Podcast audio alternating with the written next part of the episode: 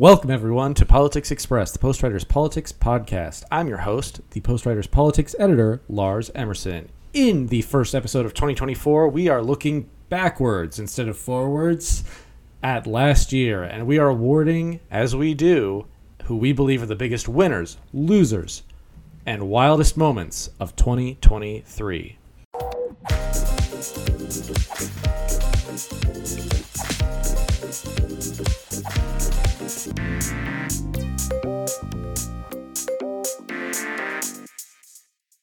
With me today is our editor in chief, Mike Levito. Hi, Mike. You excited? Uh, yeah, I'm always excited to do this. This is always, I think, one of my favorite episodes we do every year. Um, a very difficult one to do this year, I think, because as we were talking before we recorded, I think stuff happened this year, but uh, I don't think much was accomplished. is is how I uh, is how I felt. So I, I realized as I was doing this, like um, for categories such as uh, "Please God Go Away" and "Most Overrated Politician," I had an ample amount of, uh, of choices. Not so much for things like "Destined for Stardom" or "Biggest Comeback Story" or things like that. Uh, yes, it was a very also like not really any big elections this year, so it was kind of it was kind of hard. So yeah, this is like the third year I think we've done this. So yeah, Mike and I we always message each other whenever we think you know someone's a little underrated. There's a big ground shaking event, and we we pretty generally just between the two of us track some pretty wacky people and moments uh, in politics. So, this episode, we will be talking about the biggest winners, losers, moments, most embarrassing episodes, photos, rising stars, high level comebacks, and betrayals on the political scene in 2023. Uh, the world itself will choose many of the winners and losers in 2024 by virtue of the ballot box, but we're here to tell you who we think won 2023. Overrated, underrated, betrayed, and more. Let's get started, Mike. So our first category is destined for stardom, a category that uh, I found very difficult this year, like you said. w- would you like to start us off with who you believe is destined for stardom? I would. So, so you said we didn't have a lot of big elections this year, and, and that is true for the most part. Um, I think perhaps the one that most people were watching was Kentucky's gubernatorial election.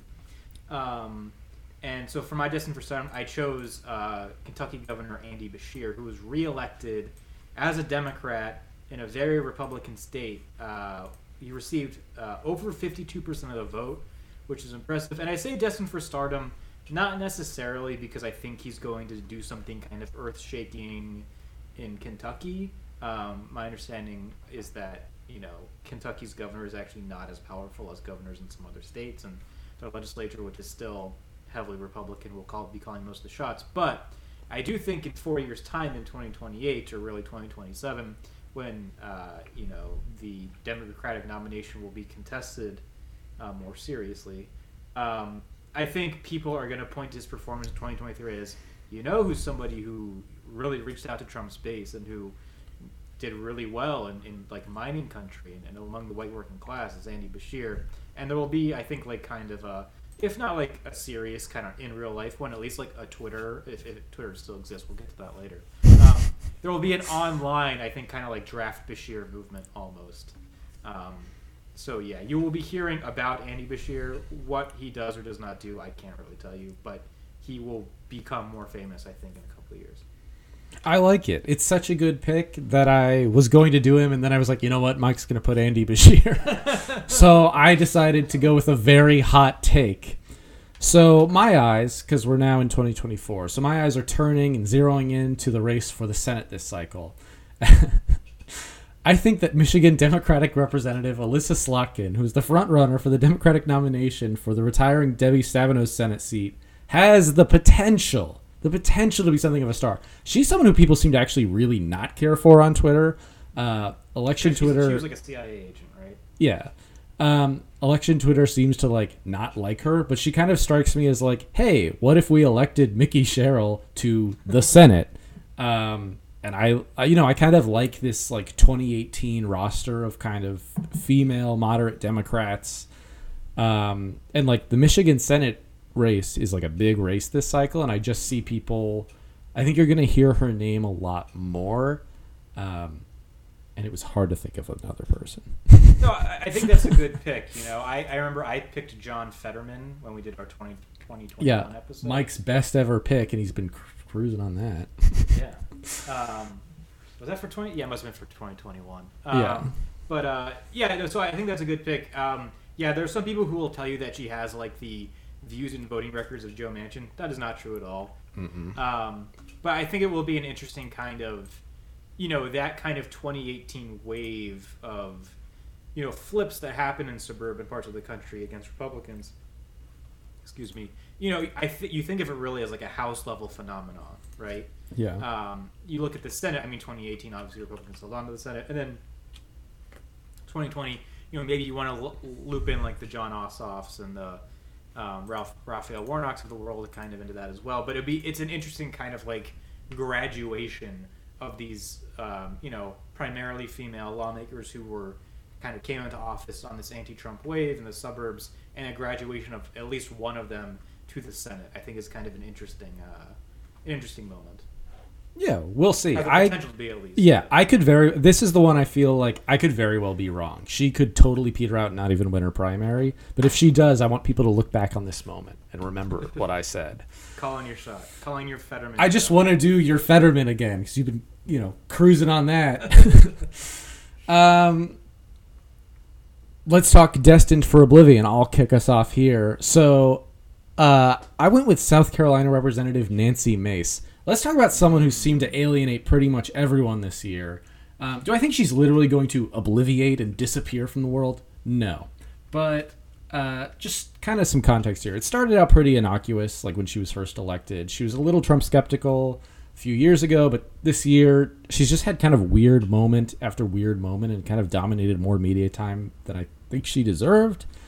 Um, you know, first she gave a weird little story uh, at a prayer breakfast, letting it slip that she skipped out on premarital sex with her fiance, a fiance who she's since broken up with, uh, to attend the breakfast. She then voted to remove Kevin McCarthy as speaker, uh, not because he, you know, conceded with the left or whatever the far right thought, but because he was actually not doing enough on issues like birth control and mass shootings.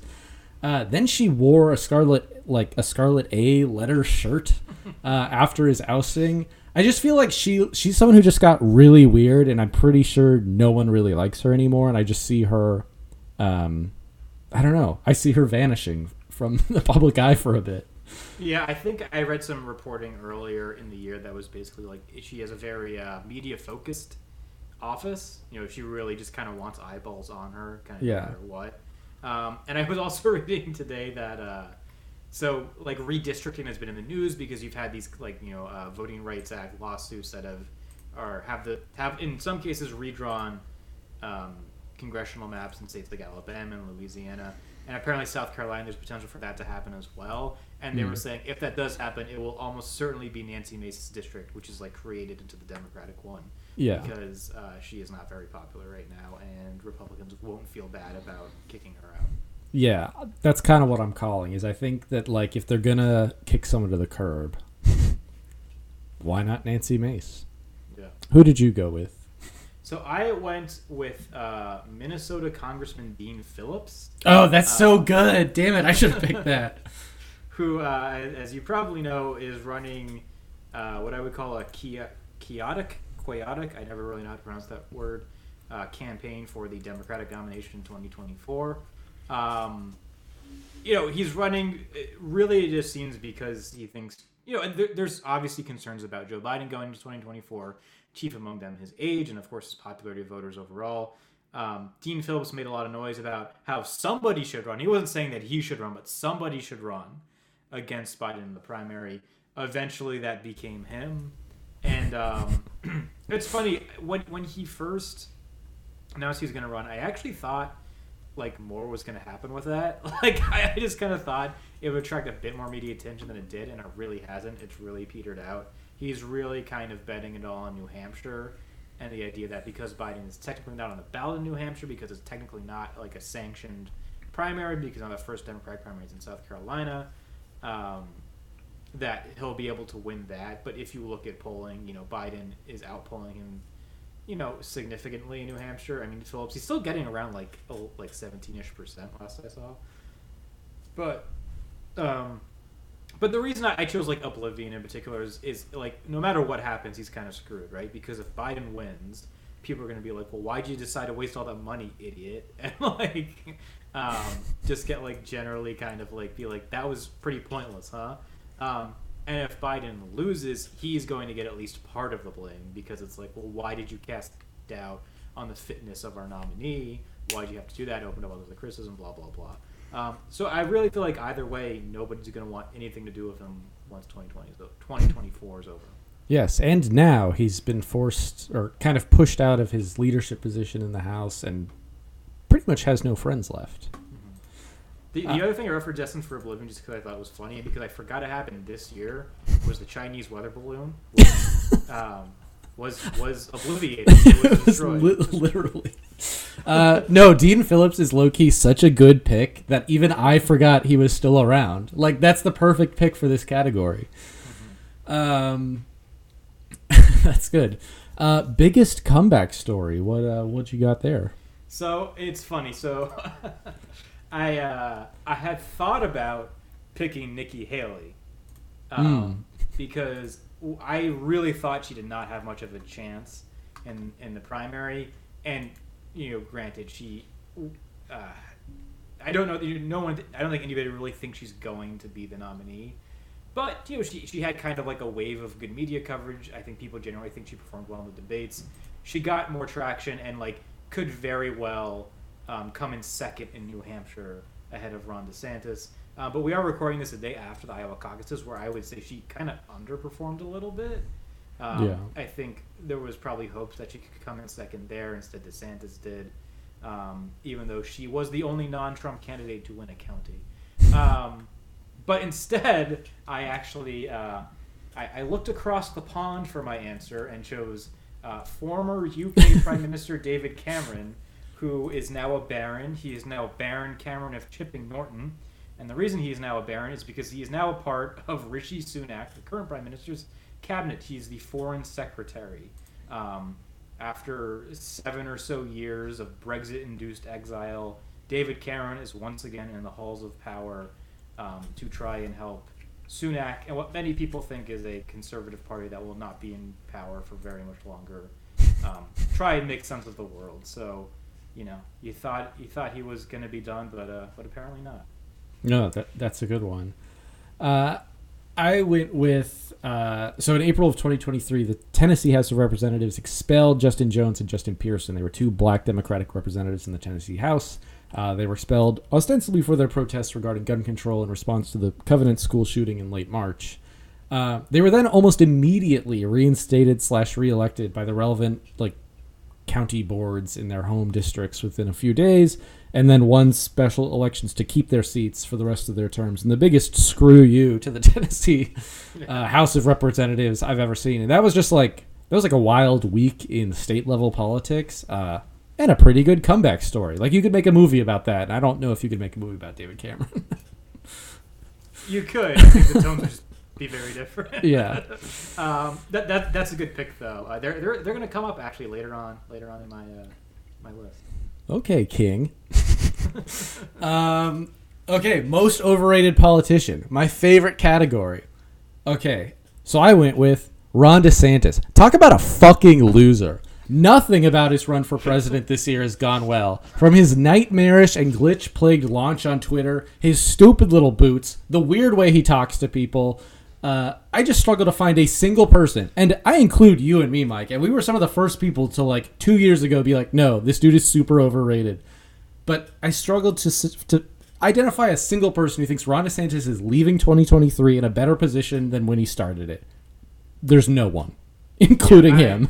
I, I almost picked him, but then I thought you would pick him, and also it just seemed too obvious, and he's going to show up later on my list too.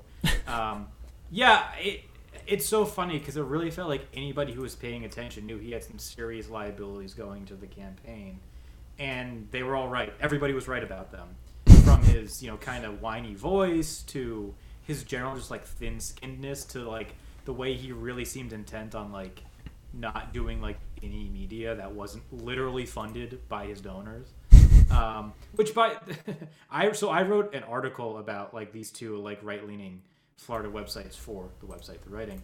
Um, one of which I, I, I see now I can't remember the name, but like one of which was like the rumor was it was literally started by DeSantis donors, and it l- literally shut down like a couple weeks ago um, because the campaign campaign money is just drying up. Um, so yeah, I, I, think that that's a good choice, um, and and also uh, a a, uh, a, Florida House district seat that I believe he won uh, in the gubernatorial election last year and was held by a Republican was just flipped by Democrats today. So hmm. I even hit the grip on his home state is shaking a bit, if only slightly. Um, my most overrated. So excuse me, I, I had a tough time with this because, um, because I didn't want to pick Ron DeSantis and I had to pick somebody else, and so I went with Texas Congressman Chip Roy. Um, it's a purely because I so I earlier this year, which again it's crazy. Well, not really this year. Earlier in 2023, which it's hard to believe that like Kevin McCarthy's first speakership vote happened early 2023, but it did. Um, Chip Roy was kind of held up by a lot of commentators as like, yes, a lot of these people opposing McCarthy are kind of doing it for selfish reasons, as grandstanding. But Chip Roy is actually like principles and has things he wants accomplished and rules he wants in place. And I was like, you know what, they're right, and I think that's true. But I also get the sense that Chip Roy is really not reading what's going on with kind of the Freedom Caucus in general, and either he is just kind of going along with it because he agrees with it, or he just doesn't know he's actually being played like a tiny bit. In, in my mind, I don't know much about him, so maybe this is like maybe I'm just getting some things wrong here. Like, but I, I just get the feeling that like, you know, he kind of has this reputation as like this principled constitutionalist who's really smart and wonky about this stuff, but it really just feels like he's being sucked into the kind of like uh, vacate the seat of Rama that has vacate the chair of Rama that's that's kind of taken hold of the Republican Party without really much of a plan. That's interesting. I don't see Chip Roy as like I'm I, I've never kind of considered him as like this this principled or not principle's the right word, but like this strategic genius. no, I mean, and neither have I. But it's just like I don't know. Like to me, it's like I think you like you could say like okay, Matt Gaetz absolutely a nihilist, right? Like I, I think that he really just wants to sow chaos for the sake of saying he did it. Like I think Chip Roy actually wants to accomplish things, things he'll never be able to accomplish in the current state of the House, because they're I think are just things that you know that would the Democrats never compromise on, and even moderate Republicans won't compromise on. But I, I think um, I just think that like he's being drowned out by a lot of the chaos and, and not actually winning on things he thinks he's winning. Um, I don't know. Like I said, I, I, I punted on this category a little bit because I couldn't come up with anybody other than Ron DeSantis.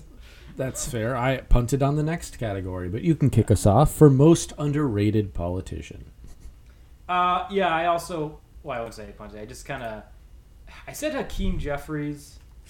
Um, he won a lot of, or he stuck it out a lot. Yeah, no, I, I think because like, you know, you see all the chaos going on with the Republican Party, and in theory, you could argue something similar should be happening with the Democrats, right? You have this young progressive wing of the party that disagrees with leadership on a lot of key issues, and yet Jeffries has been able to keep them all in line. They have held the line firm. You know, when it came to things like, you know, the speakership votes, um, you haven't even had moderate Democrats defecting and voting for like a moderate Republican. And he's been able to kind of work out these deals with people like Kevin McCarthy and Mike Johnson. Whether or not they get voted on is a different question entirely. Of course, mm. not really under his control. But you know, I just you know, I just it just felt like for a guy, it's his first year on the job. He's managed to not screw anything up so far. yeah, no, I, I think Hakeem Jeffries is a uh, he's a, he's a good pick. He, I mean, he definitely had big shoes to fill, taking the job as you know leader over from Pelosi. Uh, who you know kind of had that iron grip on the caucus, and he he like yeah he was like chair of the House Democratic Caucus, but usually like the majority leader becomes speaker. You know, he kind of like had this leapfrog to the top role. Um, and he seems. eh, Do I think he'll have a harder time when the Dems are in the majority? Yeah, but he's done a he's done a good job so far. Um. Yeah. So yeah, I uh, I I punted on this a little bit. 2023, you know, kind of a historically ineffective Congress, uh, 118th Congress. The bar is really low for someone to be underrated, and that's my theme here. This is a Congress that will definitely be remembered for uh, what was not done more than what was done, other than like expelling a speaker. Uh, so I'm going to give you one Democrat and one Republican, each who I think shine this year. Hint: neither of them are from the House of Representatives. Uh, on the Republican side, I think James Lankford, the senior Republican senator from Oklahoma, uh, and the Senate's resident Malfoy lookalike, uh, he really surprised me this year. I don't think he and I would agree on most things, but I sort of admire the way that he's actually kind of stepped up, especially in the last few months, and tried to work with other Democrats on immigration reform. Um, and he's like one of the few senators who's actually gotten like substantial legislation through this Congress. Uh, I'd like to at least hope he's maybe grown into his role a little. He was a bit more of like a frustrating, like more Trumpy Republican a couple years ago. Uh, like I said, bar's kind of low. On the Democratic side, uh, more people in America should talk about this man. This is a guy who comes up, I think, every episode or every time we do this. Montana Democratic Senator Jon Tester is my most underrated Democratic politician of the year. Uh, I think if Lankford gets credit for just passing some legislation and just kind of stepping into his role, Tester gets credit for being able to do it despite being perhaps the most targeted incumbent up for re-election next year. Uh, he was the sponsor of several pieces of substantive Veterans Affairs legislation that actually passed and was signed by the president. Uh, I think he deserves some special plaudits for actually stepping up and running again in what will be a very tough race. Not all of his Democratic incumbents did the same. Talk about him. He's great. I think those are both good choices. I think you could actually make the argument for uh, Senate Republicans in general, or at least most Senate Republicans, for I, I think generally being pragmatic and working with Senate Democrats to come up with things, you know, like uh, like like uh, immigration reform and all that stuff. I, I think they have not been the problem in the Congress, right? It, Yeah. the House Republicans. Yeah. Uh, with one exception, who I will mention probably after our commercial break. Uh, yeah. Uh, our next category is biggest betrayal. I can do this in one sentence. Fox News firing Tucker Carlson. Oh, that is interesting. That that's a spicy choice. Um, huh. Yeah. I mean, yeah, that's that's that's That, uh, that was a betrayal. I don't know. that's interesting. Um, I, I guess I, I didn't think about it as a betrayal. I, I more just thought about it as uh, them saying, "Well, this guy is a massive liability." oh, sure. But, you know, he thinks of it as a betrayal. And it was like the Yeah. biggest newsworthy thing that happened in media betrayals this year. Yeah. Um, that's a good choice, though. Mine is something that I read about really just the other day. Um, it is Garrett Graves possibly spreading misinformation about Steve Scalise's cancer diagnosis. Oh, yeah. Oh, yeah. So Steve Scalise was uh, was he the first like post McCarthy candidate for the House? Yes, because he was just majority leader. Yeah. Yeah. Um, and uh, it, but it turns out so Steve Scalise seemed like he had, you know, sewn up the uh, the gavel, but uh, then sort of information came out about his uh, myeloma diagnosis, and basically the implication was he was going to die in six months. Um, apparently, that's not actually the case, and I don't know that this has actually been confirmed, but it has been heavily implied that his fellow Louisianan Republican Garrett Graves was the one who spread the information about that because he did not want Scalise to be Speaker. Um, the interesting wrinkle to this, as I mentioned redistricting earlier, is that Louisiana has to redraw its congressional map uh, because they uh, have to um, uh, add a second uh, black majority district. Um, and the congressman who is going to get squeezed the most by that is, in fact, Garrett Graves. Um, and he will have to run against fellow incumbent Julia Letlow if he wants to keep his seat. And the reason why is because Steve Scalise is good friends with the uh, incoming, well, actually, he was just inaugurated Republican Governor Jeff Landry. And this was a plan that was endorsed by Landry uh, to uh, you know ostensibly comply with the law, but also it doesn't hurt that he gets to uh, hurt Graves as well. Yeah, no, I uh, I remember reading the kind of simmering articles about that. Um. Okay, kick us off with most embarrassing suck up, Mike. Elise Stefanik. Um, Oh, that's that is a good one. I just think somebody who's like bends pretty heavily to whichever way the wind blows, whether that's with the like one million speaker candidate she has had to endorse, uh, which it's her job. She's the chair of the Republican conference. I get it.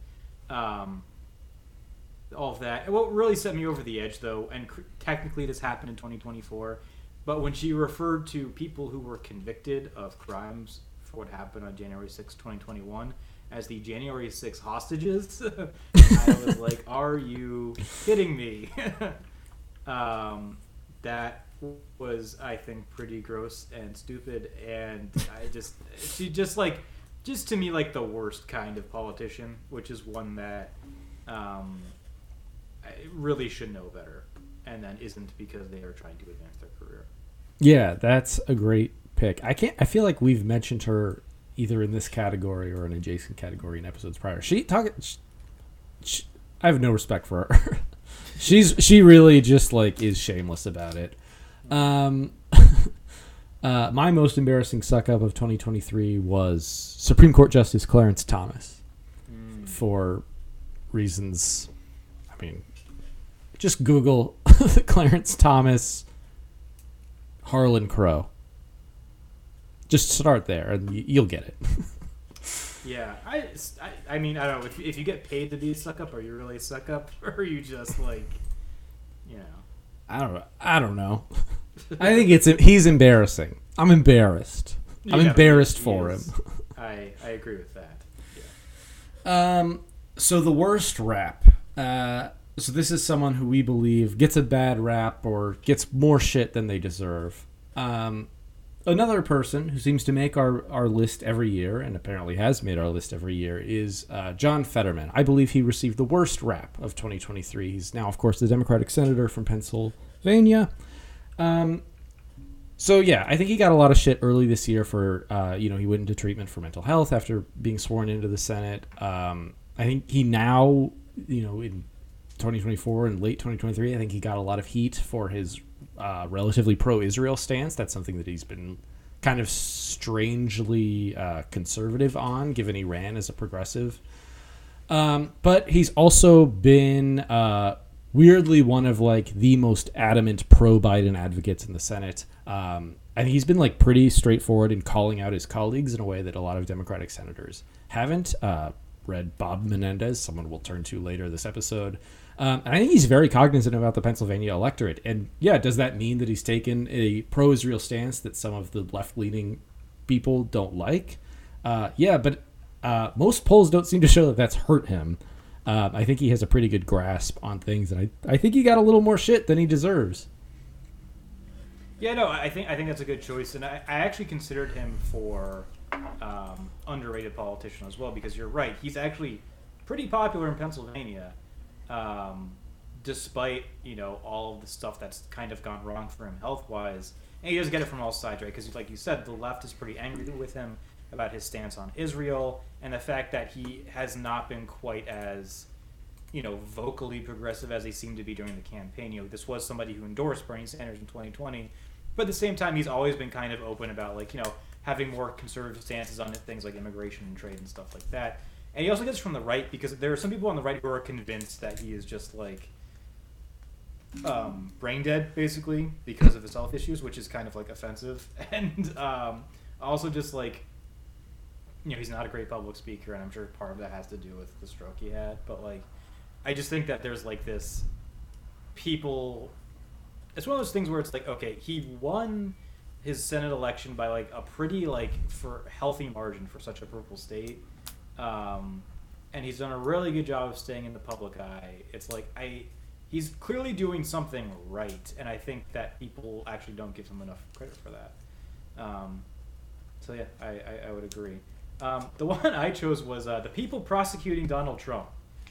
I feel like for the past two years, there has just been a lot of people who've been like, they're not moving fast enough. Why aren't they doing this? Why aren't they doing that? Why isn't he in jail right now? It's like, well, it turns out investigations and prosecutions take a lot of time to do because you want to do them right. And uh, Donald Trump is currently facing, I believe it's 91 charges, right? Um, and uh, like he, there's good, there's gonna be, you know, it's gonna be trials, assuming he doesn't settle for some things. I guess I don't know how the law works, but um, you know, it's it, to me it was just this whole thing where it's like, it just seemed like there was I, I don't even know if bad faith is the right word. I think there was just a lot of like ignorant um, chatter about like how the the gears of justice were not turning fast enough. And it's like, yeah, they never turn fast. It's unfortunate, but they don't. This is just how things work. You got to be patient for things to happen. We'll see how it all turns out. But charges are there. The trials are going to happen. You know, it, and it's some people I feel like insisted it never was going to happen, but now it is. So I, there you go. I think it's funny that you say that they got the worst rap from the left, as if they're not getting a horrible rap from the right. Well, yeah, yeah. they're Uh, they're not corrupt agents of the deep state. They have, I think, pretty, from what I can tell, pretty solid evidence that uh, Trump did some bad stuff. Put this man on a jury, America. um, so best rap, the person that we think gets the most appropriate amount of shit. I I have a hunch we may have the same man here, but I'll let you kick it off. I said Elon Musk. ah, we do not have the same person. Uh, yeah, um, Elon Musk. Uh, Twitter is so much worse than it used to be, and uh, it seems like a lot of that you can directly link to Elon Musk's decision making. Um, whether it's alienating advertisers, so now that I get ads for things like reptile conventions in Alabama um, instead of like Apple products, which I assume pay Elon Musk more. I have nothing against reptile conventions, but it just seems like from a business perspective that's not good. Um, you know, he's let a lot of unsavory characters back on the website. He recently uh, locked the accounts of some people who were critical of him. Um, he uh, the the whole blue check thing is so annoying because if you use Twitter too much like I do, so the whole you know you can pay for a blue check now and your response is listed higher in all the responses, and so many of the blue checks are just bots who it's clearly it's clear they just like wrote so they created something where it just kind of like rephrases the original tweet into like just slightly different wording. So it makes makes it look like they're commenting on it when they're actually just kind of regurgitating what's there. Um, just like a really obnoxious personality who's made like lots of horrible business decisions and said said and agreed with some really racist anti-semitic stuff. So um, yeah elon musk. Uh, yeah, he'll he'll he'll come up in my superlatives later on. Um, uh, so someone who I think got a very deserved amount of shit this year was New Jersey Senator Bob Menendez. Uh, I, I, I, I associate myself with some very proud New Jerseyans who have all been telling me for years that he's that Menendez is an incredibly corrupt uh, person. um,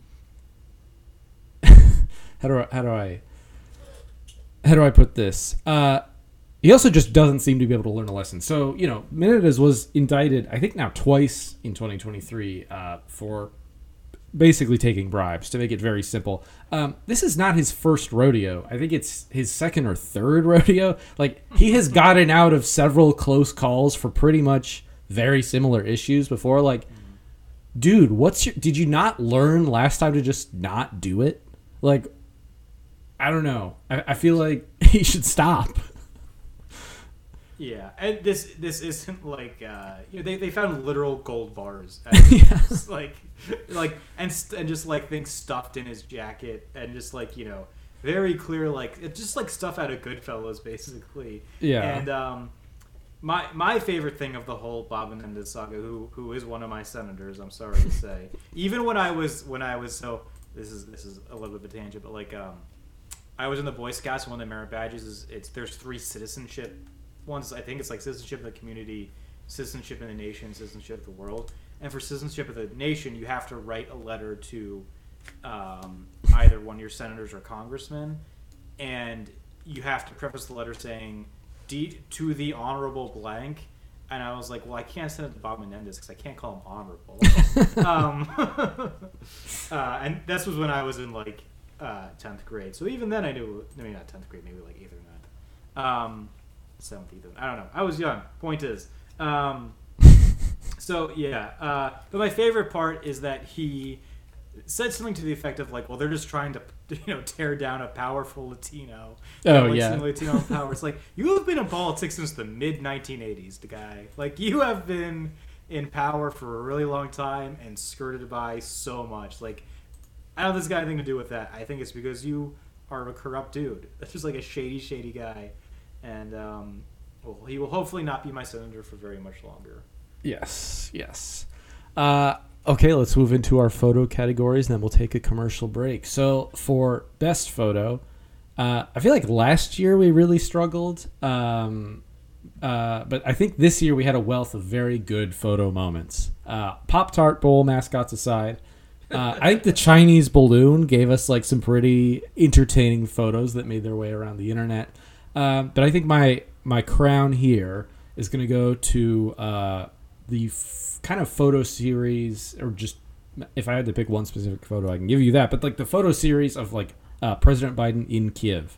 So like this was the first time in modern history that a sitting president uh, traveled to an active conflict zone that was you know not under control by the Americans, and it was the closest a president had come to combat since um, Lincoln during the Civil War.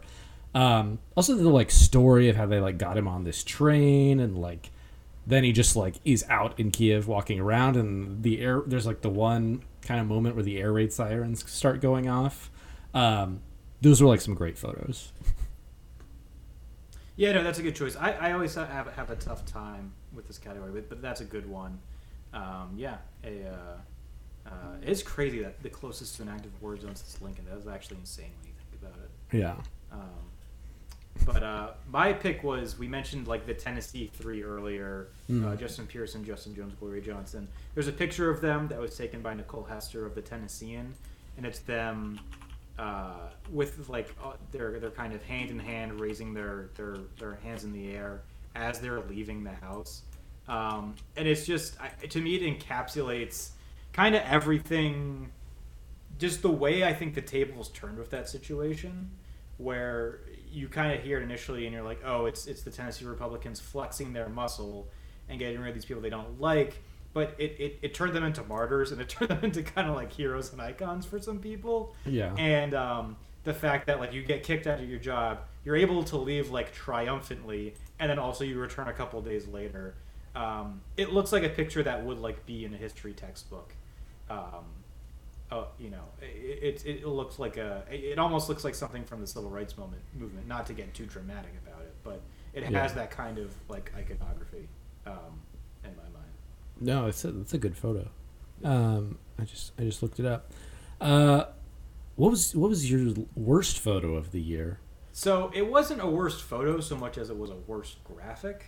Um, but uh, I believe this was on Instagram, and it was an account that was called BLM Chicago. I believe there is some controversy as to whether or not it is actually the Chicago arm of Black Lives Matter or if it's actually affiliated with Black Lives Matter.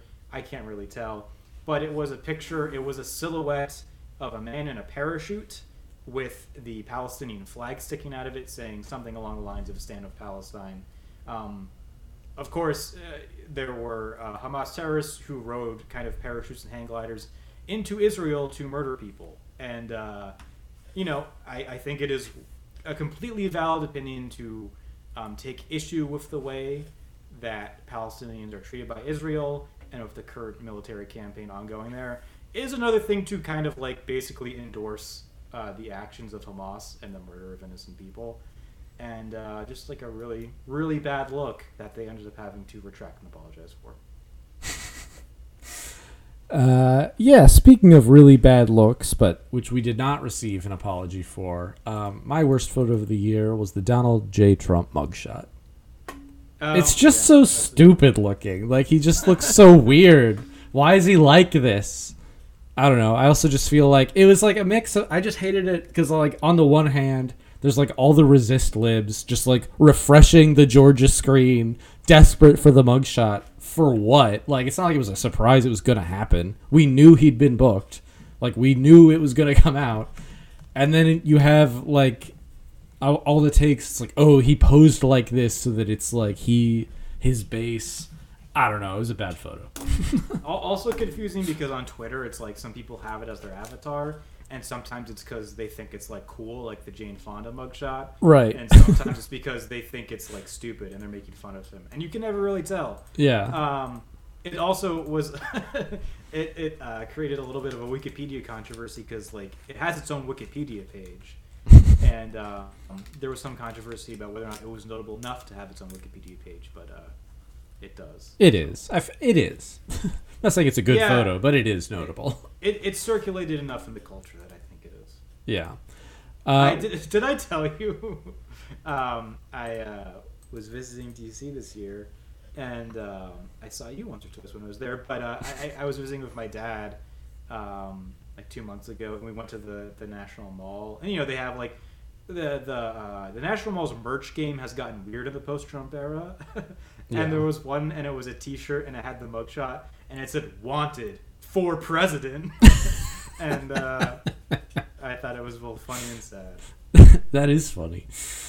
uh, well, we will take a commercial break and we will be right back with our big, big categories.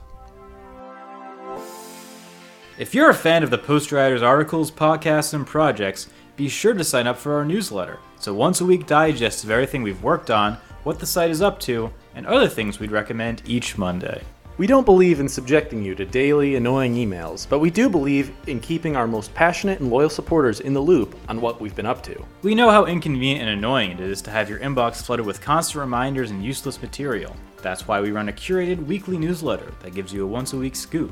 New subscribers help us know how many people are reading and listening to our work and want to hear more from us. So go to thepostwriter.com slash newsletter to sign up now. And we're back. Let's get back to our uh, 2023 superlatives. Mike, we've got our first category here is the most over-reported story of 2023. I'll kick us off here because you already invoked his name, but I think anything Elon Musk was the most reported story of 2023. I'm gonna I'm gonna make some statements here. I get it. He's a powerful man and he deserves accountability for many things, and I think he deserves praise for some things.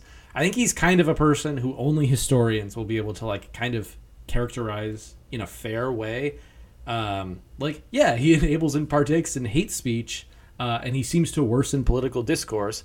Uh, he may also be like a very serious contributor to like electrification and like uh, space, uh, which are good. Like, I don't care for the guy at all, but I can at least see that historians could kind of have to do this Henry Ford thought process with him. You got to weigh these things.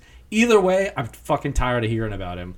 Like for all the reasons you say, but you know, this year saw him like intertwined with the DeSantis campaign. There was a big book about him. There was his stupid Twitter polls. Is he still CEO of Twitter? No one seems to know. Uh, all the advertising, how he told advertisers. Actually, this is the story that it should have been more reported because it's hilarious. But he was like, "Yeah, go fuck yourself." To the advertisers, I don't know. I'm just like And kind then of said okay, and then yeah, yeah. I'm just like kind of tired of hearing about him. Like he's just not interesting. I was at a bar uh, three weeks ago or so talking to our a bartender who it turns out was very problematic, and he was just like, "Yeah, I love Elon Musk. He's an alpha. Like that's a that's a prize man." I'm just like, "What? Who cares?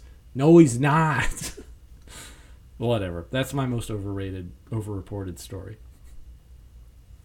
Yeah, no, I think and it's funny because I was listening to our uh, epi- like this episode that we did last year, and I think we both said Elon Musk buying Twitter as overreported, or maybe you did, and I think I actually said anything to do with Harry and Meghan.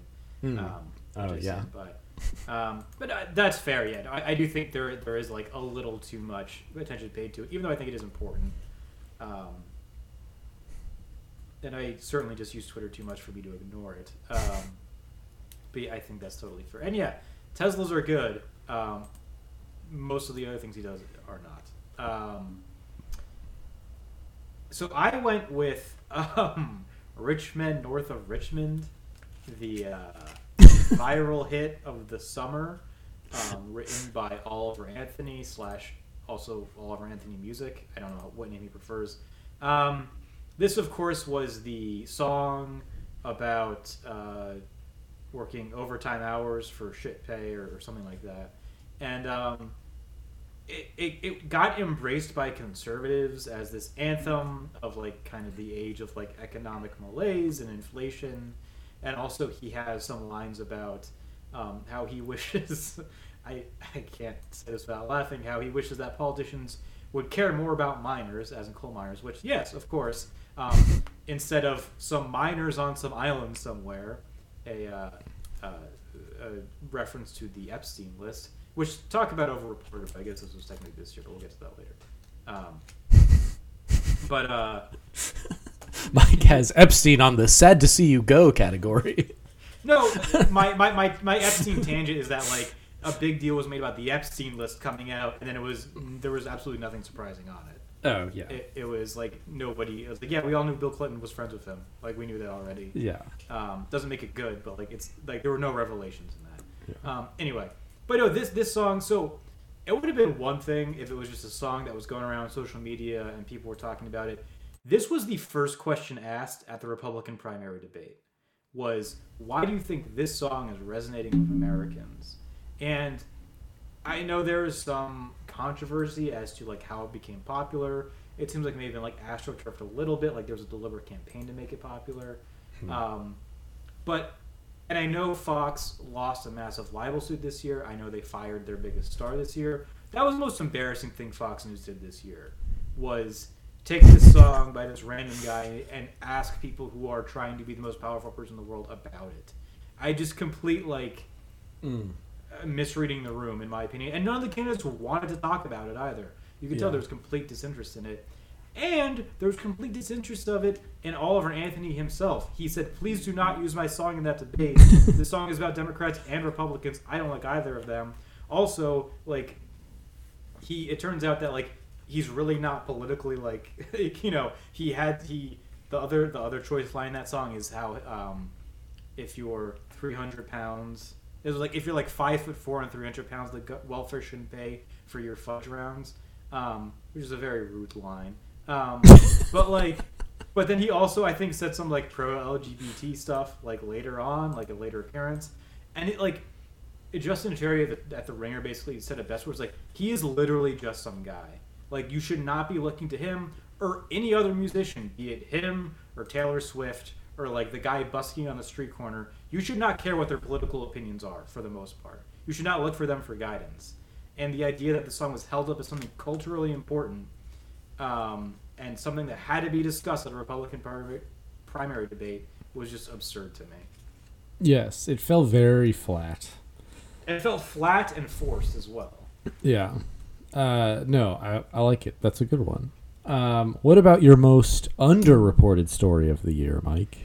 So I had kind of two things. One of them, because it's really not underreported, I think it just hasn't necessarily been aggregated in the way that like it needs to be, and is maybe not as discussed as it needs to be. But like, there's been like a serious movement to like roll back child labor laws in the United States, Hmm. um, specifically in Iowa and Florida.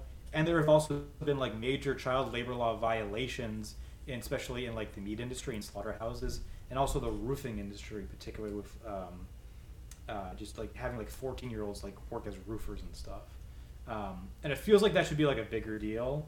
And I, and I, I, don't really want to give it the most underreported spot because like there are people reporting on it. It's just that it turns out child labor laws are like pretty like state and local based. So I feel like there hasn't necessarily been like the one definitive piece investigation about this rollback. Um, but to me, the bigger one, just because like I I have no idea like why this is the case, but it seems like like candidates have had issues getting signatures, like enough signatures to appear on ballots recently. like most famously, it happened in Michigan where there was like I think like three or four um, uh, people running for uh, the Republican nomination for governor um, were disqualified because they didn't have enough legit signatures, and that included some like big names, like well, relatively big names like Perry Johnson, and I believe James Craig, or the the, the, former sheriff of Wayne County. I forget his full name. Craig is his last name. Um, But also in Rhode Island this year, you had Sabina Matos, who was lieutenant governor, who was running for Congress. She had some signature signature issues as well. Earlier this year, the Rhode Island Republican Party had issues getting signatures to get the like Republican primary candidates onto the, like the state's primary ballot, Yeah. and you only needed 1,000 signatures to do that, and yet somehow it became an emergency for them. So maybe it's just a Rhode Island thing. I don't know, um, but it just seems like there's been this issue recently with signature gathering, and I, I don't know why. And I, I'd love someone to do the investigation as to, as to what exactly is going on. Yeah, no, I remember the Rhode Island thing. Um, I like, I like, I like that one. Um, so my most underreported story. Uh, so I'm, I was very tempted. I kind of have like three, but I'm choosing one. I, I, I was very tempted to kind of say that at least, and this is more a reflection of like 2022 looking back. I think that at least the first speakership fiasco was something that was like underreported as a reality. I don't think a lot of outlets like took seriously the chance that that was going to go 15 rounds. Um, it's something that we were ahead of the curve on. Just going to throw that out there. But like, I don't know. In like December, that people weren't really talking about December 22. People weren't like, eh, Kevin McCarthy's got it. They were just like, hmm, seems like it could be tough. um, I was also tempted to say uh, the Tommy Tuberville military holds, but I'm going to talk about that later. Um, so my most underreported story is kind of similar to yours in a way, Mike. Um, something that really frustrated me throughout 2023 was kind of the polling and the stories about polls. So yeah, my answer for most underreported stories just the state and salience of polling right now. Um, I wish someone could very clearly and effectively distill what to make of polling and how to read polls, uh, or at least how to talk about polls in a year before an election. I wish someone could like talk about um, how a poll doesn't make a lot of sense when it's giving Biden this margin of plus 10 in a certain state, but like negative 10 in another state when that total like I don't know who needs to write this piece. I don't think it's me. Um, and I hope it's not Nate Silver, but like he might honestly be the best person to write this. Um, someone needs to do it though. Like there's there are so many things about like polling right now that just don't make sense and like they don't seem very salient. Um, and I hate articles about like our individual shows that all the state our poll shows that all the states are competitive. That's a stupid article. an, an article that's like, hey, here's a hundred polls. Things are a little weird, and let's talk about it. I just someone needs to write the meta commentary there. Yeah, I just I just want to know why that one New York Times poll had Biden winning Wisconsin but losing Nevada, which is like Yeah, it seems like it should like I I, I have a hard time believing that that would case what would happen, right? Um, that's just like a, a result that doesn't really comport with reality. So maybe there is some like weird massive realignment going on, but I think you're right. Like the, the polls have just been so weird and like I, like you I don't know what to believe, right? I, I think Yeah. you're right. And I just think that um, yeah, they've just been so scattershot. And it's not even the idea of like they showed Trump beating Biden. It's the idea that, like you said, the, the results are so inconsistent, yeah. um, and it's unclear as to why. Yeah. Um, our next category is who burned brightest and fastest. Uh, so we built this category as our 15 minutes of fame category. Uh, in my case, that is almost literally true. House Majority Whip Tom Emmer was the Republican, or is the Republican representative from Minnesota, and for about four hours, he was the GOP conference's third pick for Speaker after McCarthy was ousted. His nomination lasted less than an afternoon. He literally had about 15 minutes of fame this year, and then he disappeared forever. That's a good choice. um, really, him, Steve Scalise, uh, uh, Jim Jordan. You know, you, At least they all had At least enjoy it. days. yeah, yeah, yeah, and they're also more famous in general than Tom Emmer. yeah. Um, I went with uh, the, uh, the the recently withdrawn Republican primary candidate Vivek Ramaswamy. Mm. Um, you know, I feel like there was kind of a lot of hype going into the first Republican debate about him because I think at that point he was pulling third, if I remember correctly, um, or somewhere thereabouts, and um, a lot of people were introduced to him on that night, and a lot of people said, "No, thank you, we don't like you very much." Um, and there, there was, I mean, there, there was a lot of stuff written about him, right? Like he had pro, a profile written about him in the New Yorker It may have been like 2022 that actually came out, but um, you know he, he got a lot of attention, um, but he really seemed to fade down the stretch. I mean, going into Iowa, it, no one was expecting to be competitive at all, and to me that happened really quickly Yeah. right? Um, and I just don't really see. Um, I I have I have a tough time divining his political future. I feel like unless he runs for like a lower office, like you know, senator, or governor, or congressman, or something. I, I, I don't see him. You know, who knows? Maybe he, he ends up in a second Trump administration. I don't know. Um, but I just have a hard time seeing him like becoming like a serious political player again, to the extent that he was one in the first place. Yeah. Uh, yes. I almost picked him for my Dear God, Please Go Away category. Um, we can talk more about it then. But I, I remember that first debate uh, came on, and I had not, I think you'd been following him a little more closely than I had. Um, He was like terrifying. Like, he, I remember just like messaging you, like, uh, God, this guy is like, hor- like horrifying. The things he says are like actually scary. Like I don't know. He he didn't deliver them with the humor that Trump does. No. But he's just like, "No, I will round you up."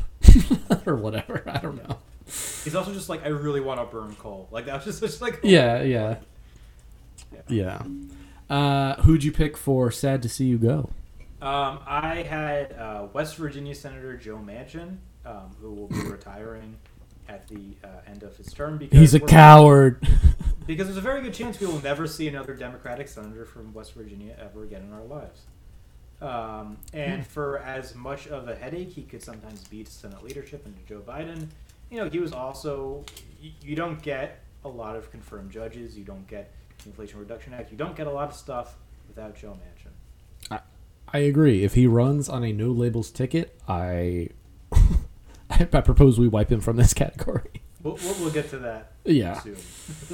Um, so I have a kind of a hot take here. I, I agree that she should have retired and or resigned or retired before uh, she died, but I think Dianne Feinstein uh, is my choice. Uh, I read uh, a eulogy The Economist did about her after she died, um, and it was really good. I, it talked about how she's always kind of had this um, truth-seeking behavior in the Senate. Uh, it talked about her working on the interrogation report uh, in the you know about a decade ago. Um, it had kind of this really just powerful quote that she gave, and it was you know basically you know you want to say to the world, uh, say to our people and the world that America is big enough to admit when it is wrong and confident enough to learn from its mistakes. I think like that kind of like Dianne Feinstein was like a senator's senator. Like I think she added a lot to the Senate in her very long time there. I'm sad that she had to like. I mean, she got what she wanted. She died in the Senate, almost literally. Um, it was just kind of sad how that was treated at the end, uh, both for her and for the Senate. But yeah, I'll I'll, I'll, I'll lament a death. No, I, I think that is a, a, a uh, certainly a fair choice. I yeah, I, I didn't know a lot about her, or even have strong positive feelings towards her, but turns out she was pretty cool. um, so dear God, please go away. Uh, I'm going with Tommy Tuberville, uh, the senator from Alabama. I think when it comes to just the characteristically select, uh, like just Republican obstruction and dysfunction, he just best embodies kind of the fury this year.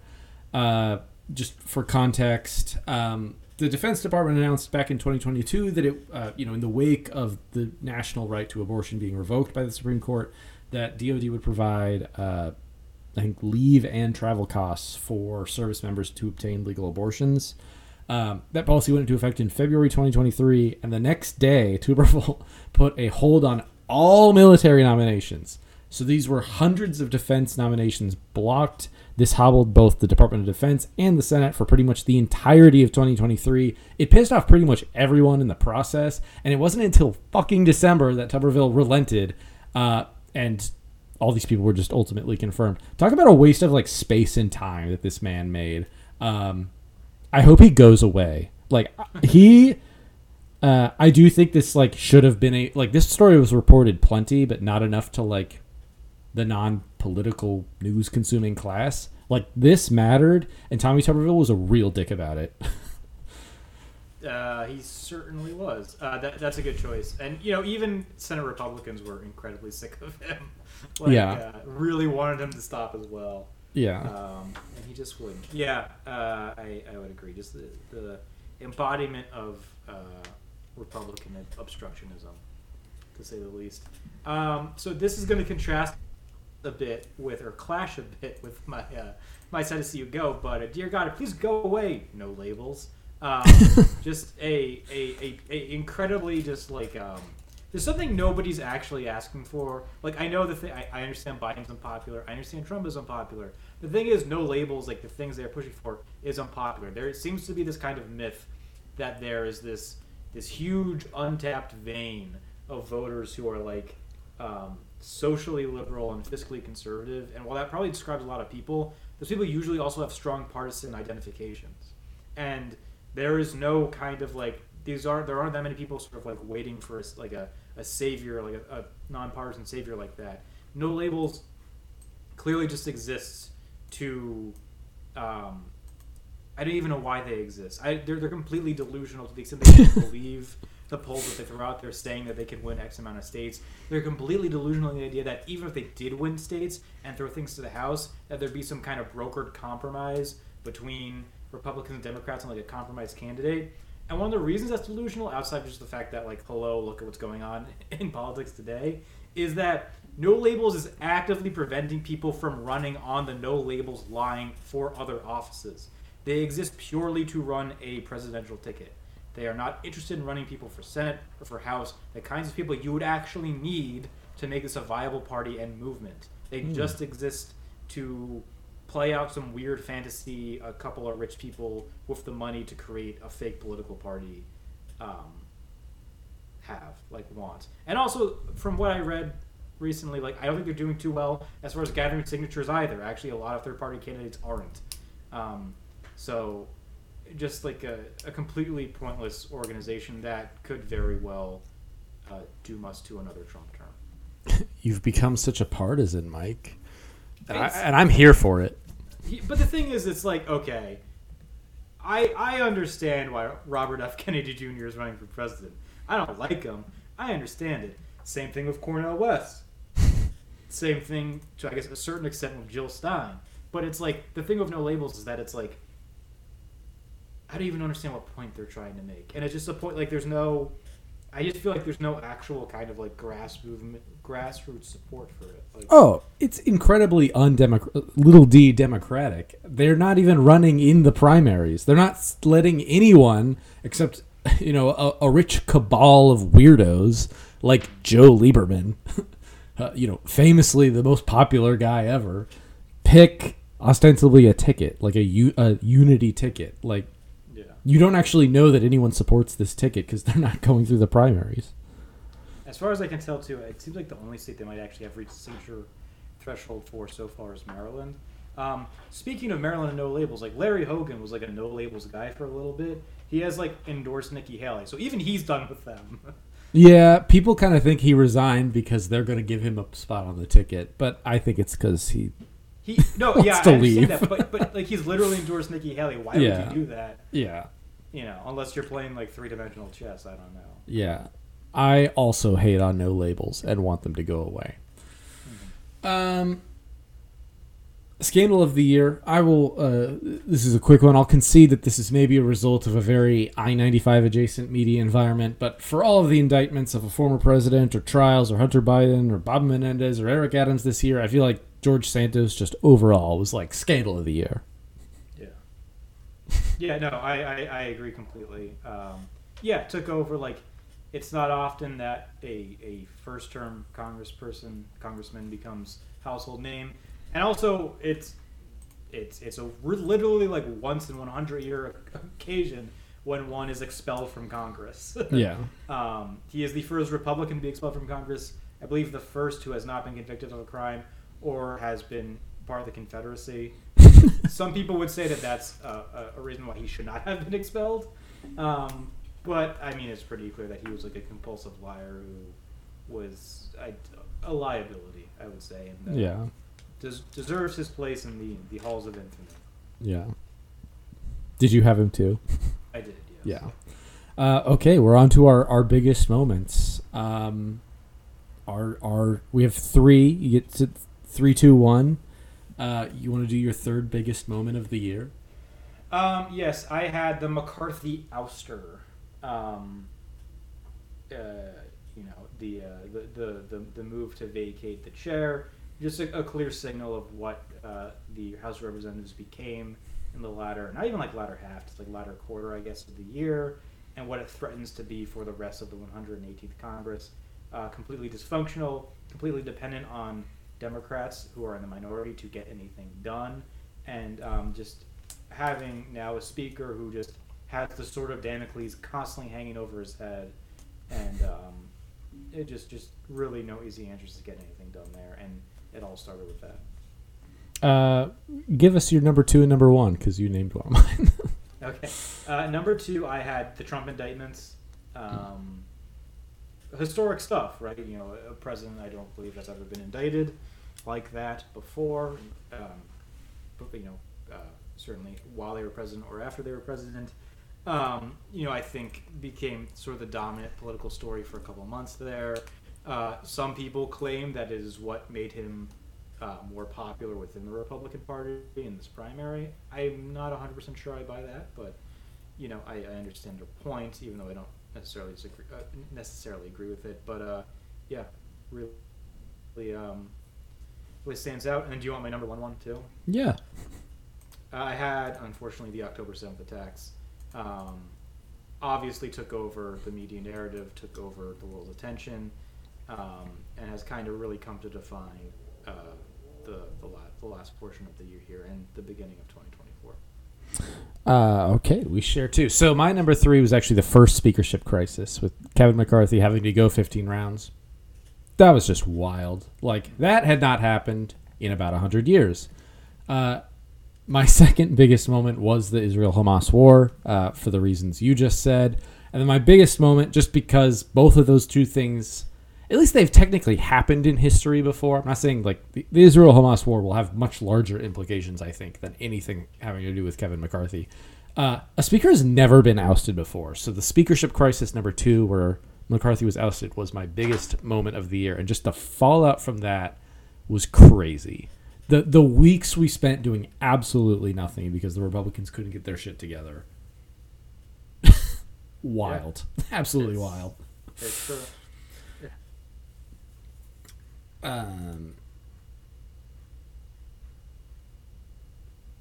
um, and I, I we'll just run through who uh, we now have our who lost 2023 and who won 2023. I'll do my three things.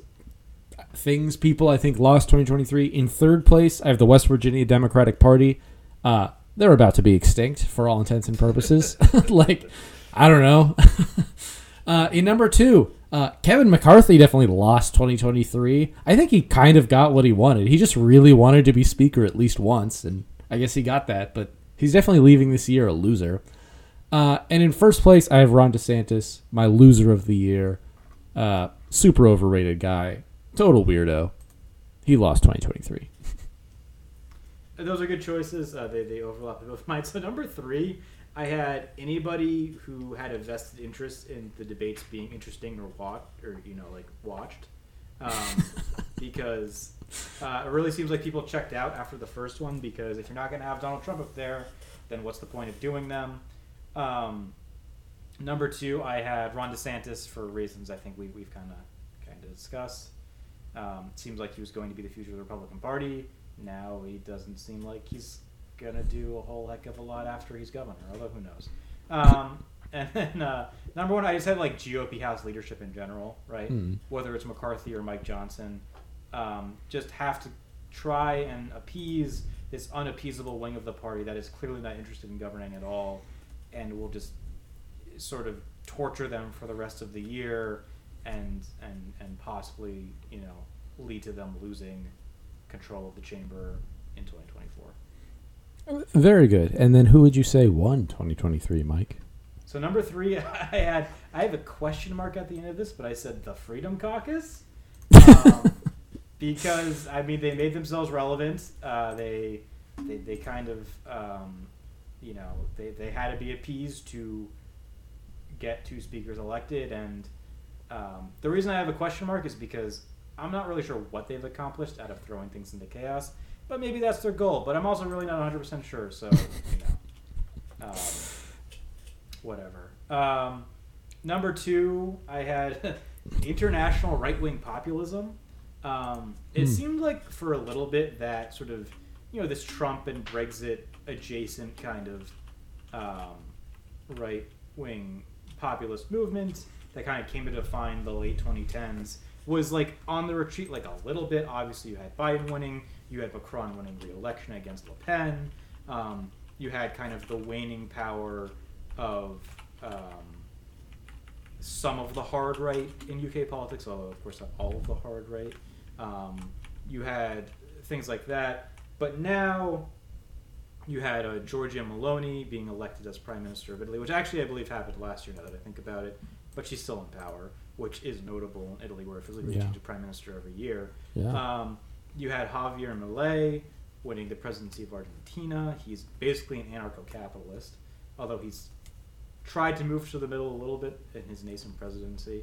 Um, in Netherlands, Geert Wilders' party did very, very well in those elections, although I believe there will be a coalition government eventually. Um, in Ireland, which is kind of the country that was kind of singled out as like the one European country that had been kind of immune to a lot of the right wing populist waves, you don't really have an organized uh, political movement there, but there has been a huge backlash to immigration inside of Ireland and sort of refugees entering the country. There were actually riots um, about it earlier, and it seems like that will become a growing wing of Irish politics soon. So, in general, just kind of a um, uh, right wing populists kind of doing better than they had been earlier in the decade. Um, and number one, I had uh, the Dobbs effect. Um, Andy Beshear winning re-election, I think that certainly played at least a bit of a role of it. Janet Protasiewicz, I hope I pronounced her name correctly, winning a um, a Supreme Court seat in Wisconsin. I believe was there a Pennsylvania Supreme Court seat up again Yes. this year as well? Yes, Yes. that as well. Um, you had abortion referendum in Ohio, of course, which was preceded by a referendum in Ohio that would have written new rules for the abortion referendum um, that a lot of people were able to see through. Um, so just things like that, you know, when when you put abortion on the ballot, it has done well. I I agree. Uh, my number three was Andy Beshear. I think, like, if you're just to pick a person who kind of won 2023, it would be Andy Beshear. Uh, number two, I agree. Uh, abortion rights. Uh, I think you could, from a sheer number of people affected point of view, you could argue that 2022 saw the biggest restriction of abortion rights the United States has ever seen. Similarly, I think you can make the case that 2023 saw at least the biggest expansion of abortion rights uh, or protection of abortion rights since Roe v. Wade was like decided. Um, definitely a winning issue in 2023. But my number one, not that abortion rights aren't important and don't affect a lot of people, but this certainly affected more people. I think the Federal Reserve won 2023. They brought down inflation, unemployment has remained low, and like we never went into the recession that all of the very smart Wall Street types were predicting, um, which should make you raise an eyebrow as to their incentives. But um, no, honestly, like the Federal Reserve, like totally nailed 2023. They like my kudos to them. It's very difficult what they did, but uh, it worked. Would you say that that that uh, they they orchestrated a soft landing? Uh, it it appears that way. At least in 2023, it was soft. People thought we would be in a recession by the end of 2023, and that did not happen. Um, maybe there's a bumpy taxiing in 2024. I don't know. Are the planes made by Boeing? Yeah, yeah, right. Because apparently, if they are, we're in for some trouble. Right. Um, okay, our last two categories. We have Schlub of the Year and Person of the Year. I love Schlub of the Year, and you're gonna love you're gonna love my pick for Schlub of the Year, Mike. Right. So my Schlub of the Year is a bit of a fallen star for me. This is someone who, when I grew up and really first started paying attention to politics, meant a lot to me. I would read his works every day. And I cared a lot about what he thought. But Nate Silver has become maybe one of the people I hate more than anyone else this year. Talk about a guy who has destroyed all of the. Like, I'm a very loyal guy. I still give people like Justin Timberlake just like my money and my vote, if you will.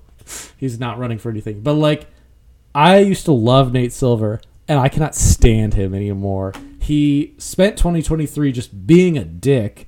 Uh, then everyone like at his place 538 kind of it started coming out that he was like not a good boss. Uh, then he was like sort of pushed out slash fired. Um, and he's just been so obnoxious on twitter.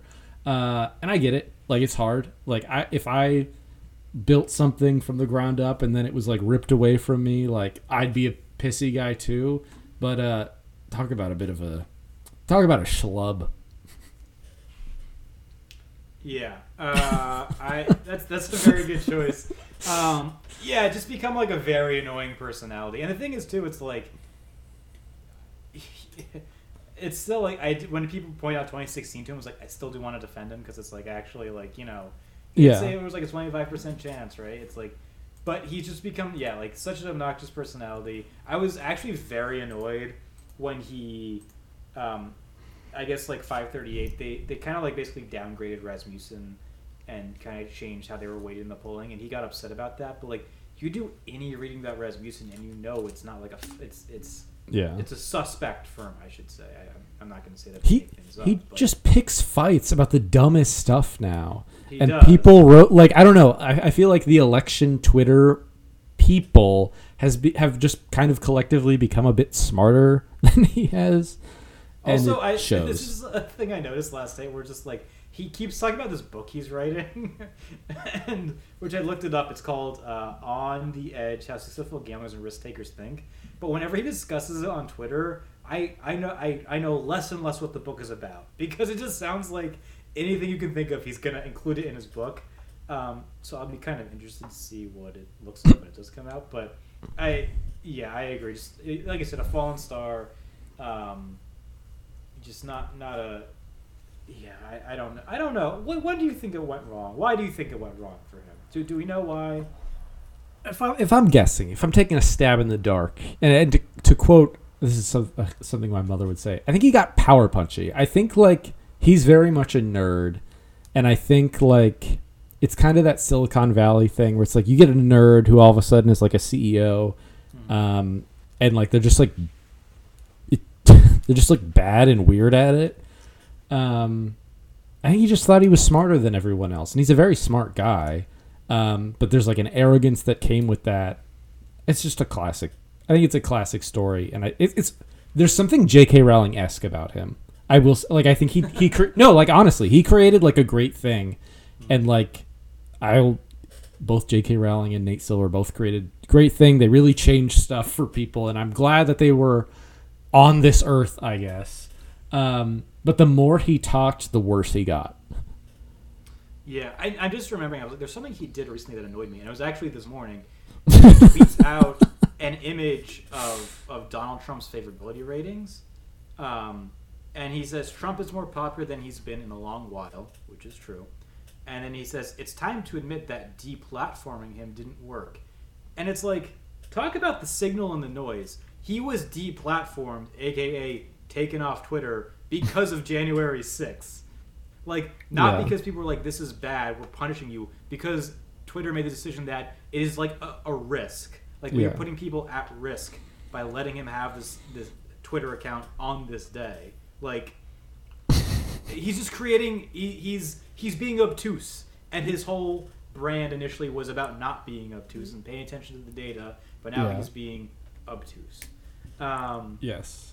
moving on from Nate Silver, uh, we'll go to my schlub, which was uh, former House Speaker Kevin McCarthy.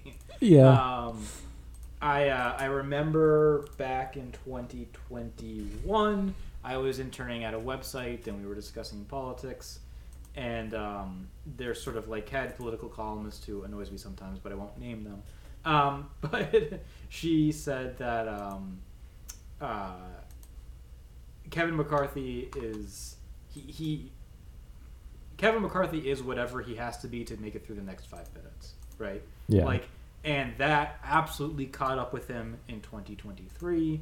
It uh, delayed him getting his dream job, and then it got him kicked out of his dream job, and it got him kicked out of Congress as a whole.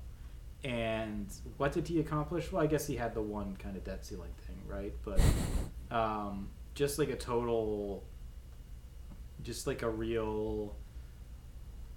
just The chickens came home to roost with him, and uh, he he really never had a chance. And um, yeah, that's what makes him a schlub.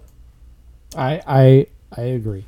He's, we've mentioned him so many times for so many reasons this episode. He uh, he definitely schlubbed it up. uh, okay, you want to give us your, your person of the year? Yeah, so th- this was actually very hard, right? Um, Um, my my person's not a person. If it makes you feel better. okay, my person is a person, although there are some people who would, I think, argue with that. Um, I went with Matt Gaetz Interesting. Um, because he, you know, kind of led the movement to oust McCarthy, which led us into this kind of, you know, um, serious gridlock we find ourselves in now. Um, he he became kind of the tail that wagged the dog. I feel like with the House Republican caucus. Um, I mean, this this is very grim, but like to me, that like if, if if I were, you know, at time picking person of the year and I didn't want to pick Taylor Swift, we discussed this offline. Like I would have Mm. picked Hamas because person of the year doesn't always have to be a good person, and you know they've picked Hitler and stuff like that in the past before, and because that that was like you know the paradigm shifting event. But because I don't want to do that, I'm picking Matt Gaetz instead. Um, because I think when it comes to domestic politics, he, he was, I I think in some ways, the most important person this year. Uh, he was certainly uh, the biggest domestic terrorist of the year. Uh, not literally, but you know, I mean, like he and Hamas have a lot in common. Yeah, well, yeah, yeah. Uh, yeah, no, I, I think uh, I, I do wonder if it would have happened even without him. Um, if someone just kind of would have filled that role, but uh, it is kind of curious how quiet he's become since he got what he wanted, which it seems just to have been to remove Kevin McCarthy from. I think he just hated. No, he did. yeah. He did hate Kevin McCarthy. He just wanted Kevin McCarthy gone. Um, and now maybe he wants to be governor of Florida, which. um, my person of the year is not a person, but they do poll him or her, so I'm going to include them. Uh, the generic Democrat is my person of the year. I, I think when it comes to a, a idea of a person, the generic Democrat very much won 2023. Um, you look at all these polls, and the generic Democrat appears to be the only Democrat that consistently beats Trump. I would describe Andy Beshear as a demo, as a generic Democrat. I would describe pretty much every Democrat who ran and won something this year as a generic Democrat, from the Wisconsin elections to the Pennsylvania elections, just kind of across the board. Um, I struggle to find someone who think who sees the words generic Democrat and isn't like, well, that's obviously Joe Biden, the most generic Democrat of all time. Um, but I think that kind of forecasts where we're going in 2024. Uh, and I think if the generic Democrat is the like winner and person of the year for all of 2023, I think that should make Democrats and the president optimistic about the year ahead. That's an interesting, uh, interesting choice. It's almost like when um, when Time chose uh, the protester as their uh, person of the year, or something like that. Um, yeah, that's, uh, it's a shame that we can't get dem- generic Democrat to, to run for president. He's really cool. shame they don't actually exist. He or she, yeah. we don't know. They Yeah. are generic after all. um, but uh, yeah, no, it's it is such a fascinating environment where election results tell you one thing, polls tell you another thing, and the vibes tell you something in between. I think Yeah. is how I feel kind of going into the 2024 election. Um, but I, I guess we'll just see how it turns out. That we will. Well, that is our superlatives, our best and worst of politics in 2023. Thank you for listening, everybody. You can reach out to us on Twitter for now. You can find and follow us at the Postwriter. You can email us at contact at thepostwriter.com. Uh, come do so. Email us, tweet at us, tell us who you think this year's biggest loser or winner was. Tell us, tell us who was a schlub for you or suggest some topics for us to unpack. We are a Postwriter podcast brought to you by thepostwriter.com. You can check out the stuff we work on, things we've written, and our other podcasts and more over there. Welcome to 2024. It's going to be a big year, and thank you, of course, to Michael for joining.